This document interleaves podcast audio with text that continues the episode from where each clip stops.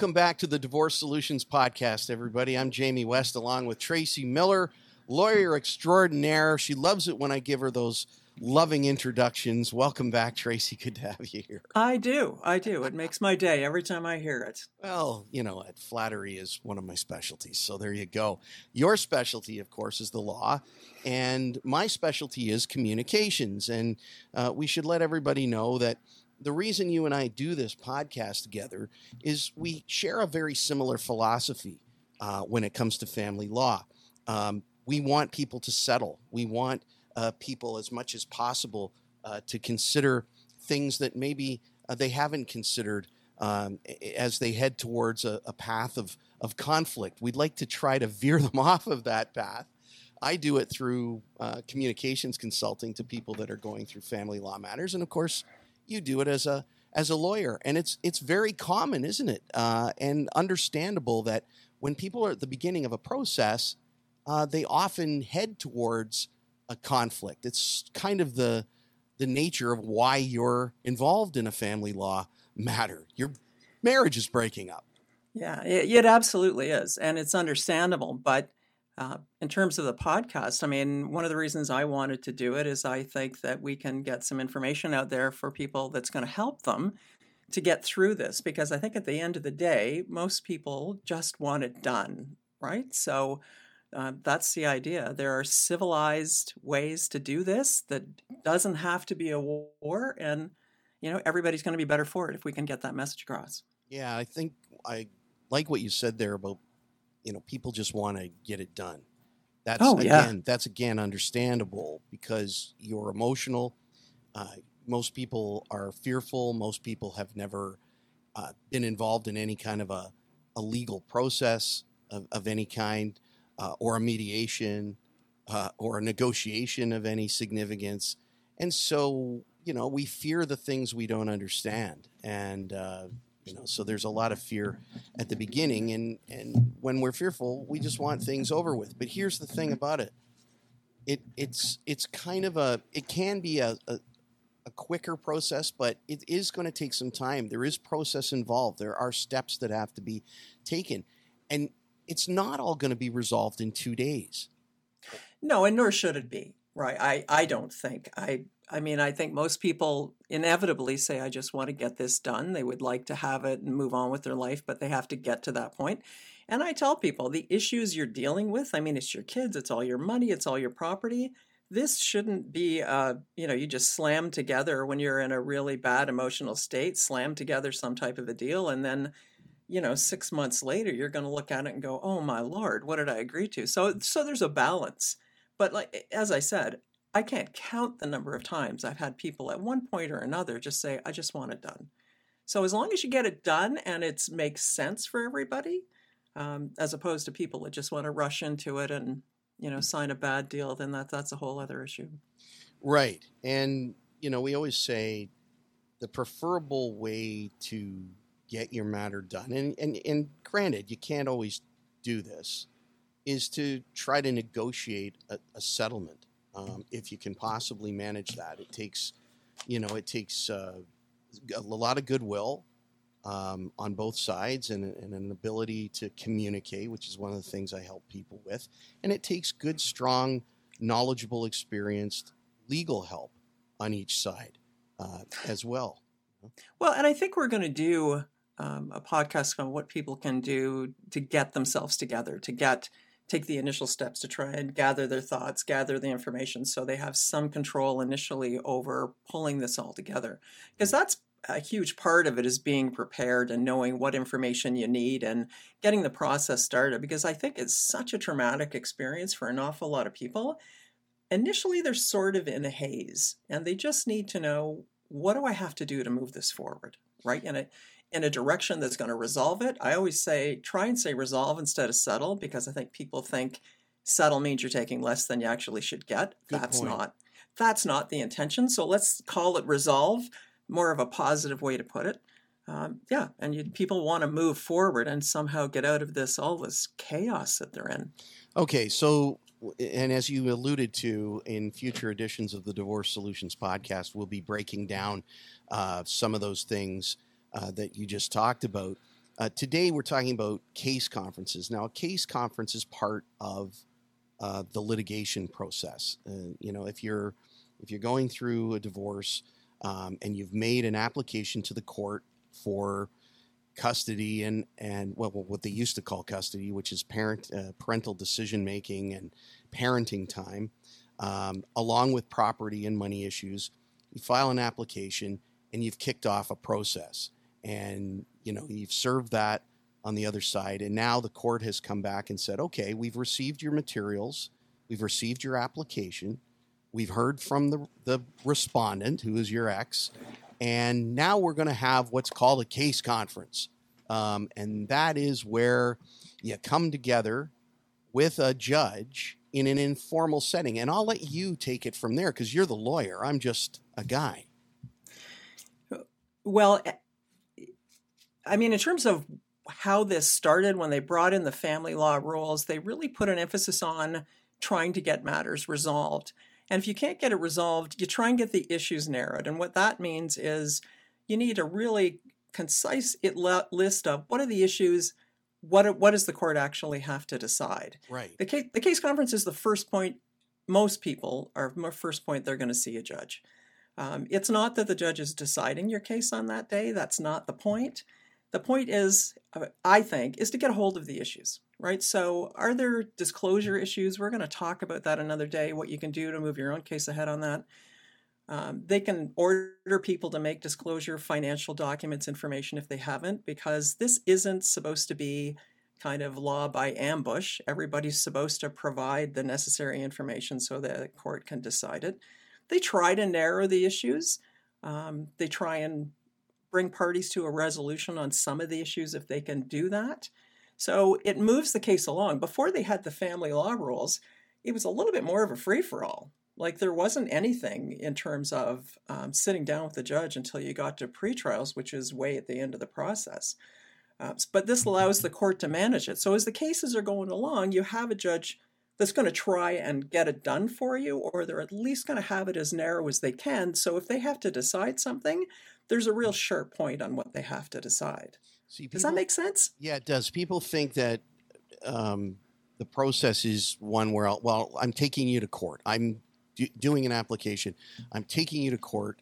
I'm going to court. And they jump in their minds immediately to the idea that that tomorrow or the next day or soon, I'll be doing a trial like we see on TV. And that isn't what happens in most countries. We're in Canada.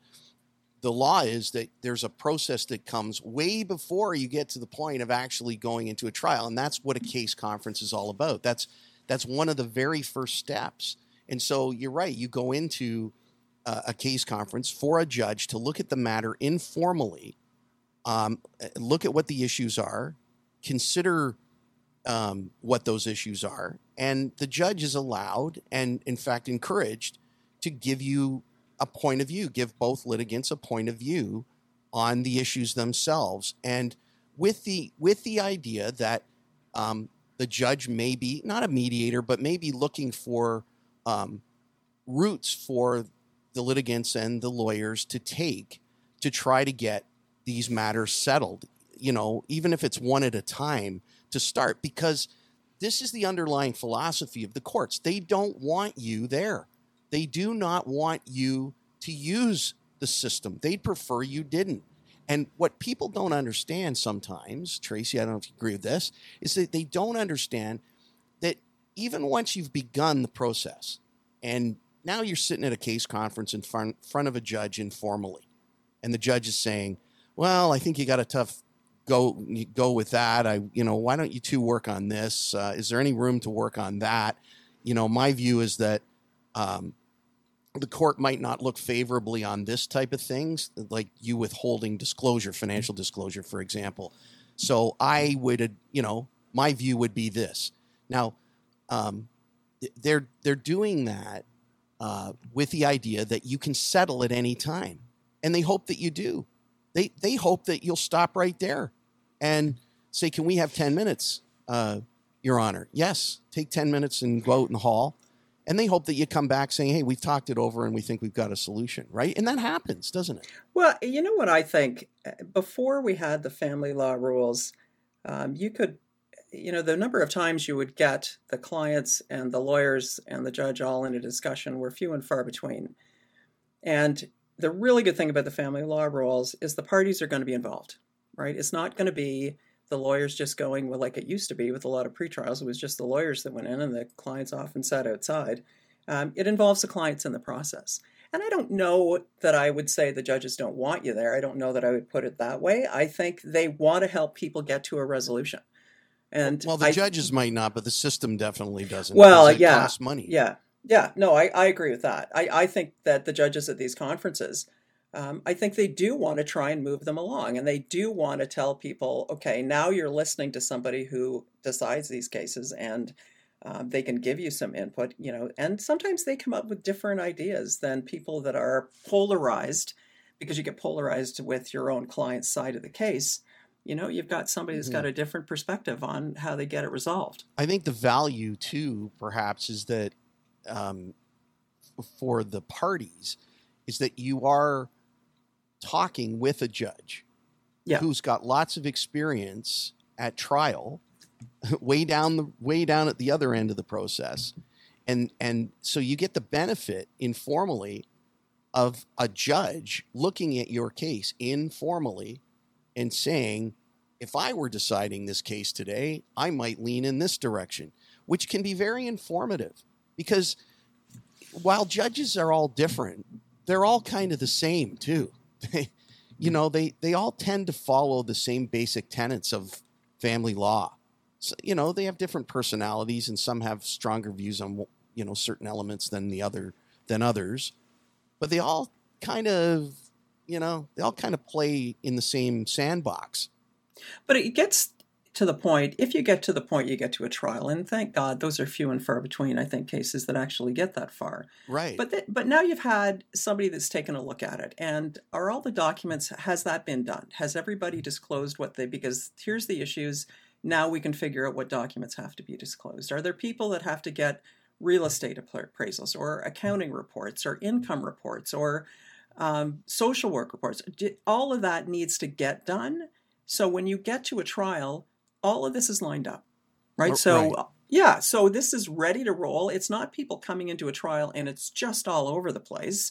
Whereas if somebody had taken a hold of it earlier and going, okay, wait, if you've got, let's say an easy one, if you've got an issue with what that property's worth, what evidence have you got, right? Maybe people need to know, you need an appraisal or you need an opinion of value. You need something that deals with the value of that property, right? So that would cut down trial time if all of that stuff is managed. I'm sure it cuts it down tremendously as opposed to people just coming in and not having all that stuff done. Sure. And it's as far as everything's expensive in family law, but this is again a way to try to save people time and expense and save the system time and expense as well. And I think it's important for people listening to understand that when we say the judge is there informally, that's exactly right. They're not apt to. I guess can they make orders for financial disclosure? And stuff and things like that at a case conference, can a judge do that? Okay. Yeah, there's specific things that they can make orders on. But again, it strikes me, Jamie, what this comes back to on some of these issues. Once you have all this disclosure done, especially if it's numbers, if it's support, if it's property, if you've got all your ducks in a row and you've got all the documents, best case scenario is you're going to sit down and crunch the numbers and try and get this thing done. Or you can wait and go to a settlement conference and, have a judge assist you. But when you do it that way, you look at it and go, okay, well, why aren't you sitting down without the judge and trying to get this thing done? Right. And I know from, personal experience that sometimes it's often the same thing that I talk about all the time, which is what I help my clients with, which is managing emotions. Yeah, emotions are the worst enemy of every single litigant that's out there. And that's why I try to tell my clients all the time that let's focus on the ways in which we can help you to, understand that that's not a good way to be. Don't make decisions when you're emotional.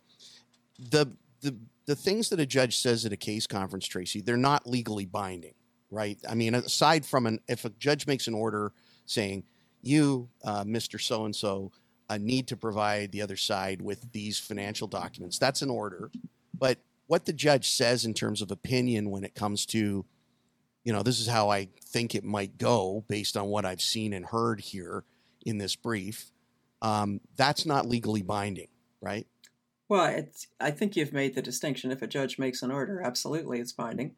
If they give you an opinion, the hope is they're going to be able to move you to the middle or move you and get this thing done.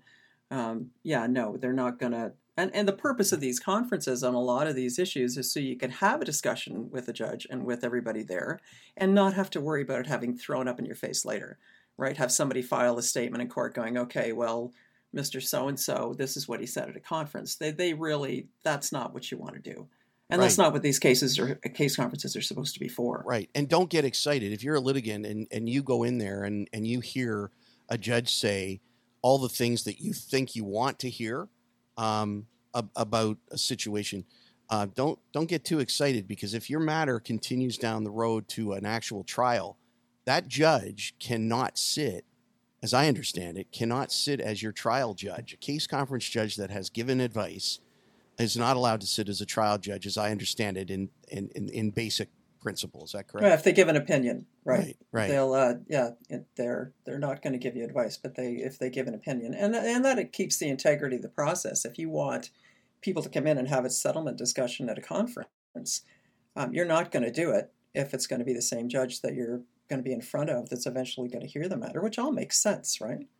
It sure does. And we should remind everybody that the Divorce Solutions podcast is not your lawyer. So any of the information you hear here is strictly the opinion of Jamie West and Tracy Miller and shouldn't be considered legal advice in any way, shape, or form, that you need to talk to your own professional about your own situation, because there are no situations that are exactly the same.